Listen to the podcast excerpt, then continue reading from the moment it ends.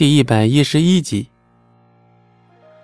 倪安的诀被九渊释放出来的灵力弹开，尽管九渊负伤，但他强大的灵力是倪安无法赶上的，即使倪安已经在朝阁中吸取了许多灵力。倪安冷笑一声，似是在期待着他的反击，再以更强的力道用诀向你九渊斩去。九渊挥手，地上散落的竹便尽数地悬在半空，形成一道视觉屏障。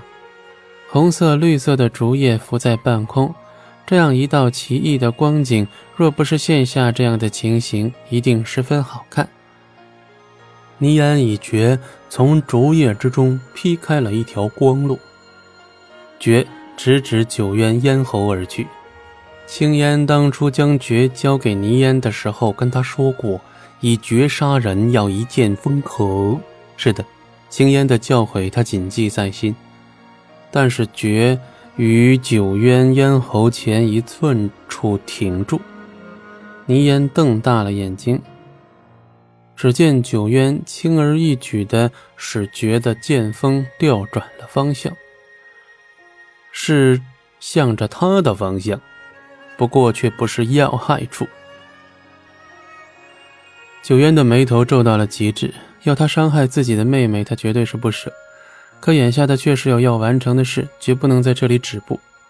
再多施一分灵力，诀挣脱了倪烟的手，只受九渊的控制。下一秒，武器穿过血肉的声音骤然传出，跌落在地上的倪烟扯出了一抹胜利者的笑容，不好看。此时诀正直直地插在倪烟身后的一棵已经变绿的竹子上，鲜血不停地从九渊口中溢出，心口处的衣裳颜色被血染红，甚至来不及回头看一眼，直直倒在了地上。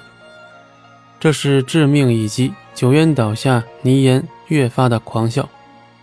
在他倒下的身后站立着青烟长老，他手中持着巫族的另一件神器凌波杖。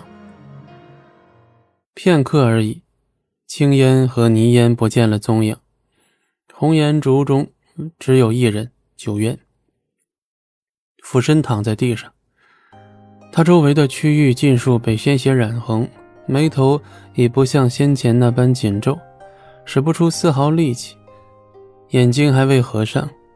青烟所持的凌波杖是巫族四大神器之首，杀伤力自是最强。凌波杖破开了九渊的血肉，穿过了心脏。他还要去找到素素，但他现在就死了吧。也罢，当初在这片红林中，他被赋予新生。命运总是如此弄人，他的生命在此刻开始，注定也要结束在此处。素素，只怕是我再也无法去寻你了。7年前暗许的承诺，怕是我要食言了。啊，九渊！已经入睡的素素猛然从床上坐起，她做了一个噩梦，她梦见九渊死了，脑门上出了好多汗。九渊打了一盆凉水，不停地往脸上泼，试图让自己镇定下来。这些时日他总是睡得不安宁，先是被突然回来的记忆惊醒，如今却做着这样的噩梦，而且这个梦在他50服药过后小憩的时候也做过。会不会这是暗示着他什么呢？素素心里这样想着，随之立马排除掉了这种想法。不会的，九渊灵力强大，又不会惹生是非，哪里会有人要取他的性命呢？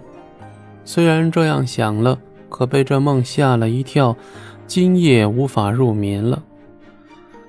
素素推开窗看向外边，今夜的星辰好漂亮，于是披了件外套出门向外。这么深的夜妖族中好安静。素素走路格外小心，生怕惊扰了这份安宁。除了看守各个出口的妖兵，并无其他妖在外游荡。本集播讲完毕，感谢您的收听，我们精彩继续。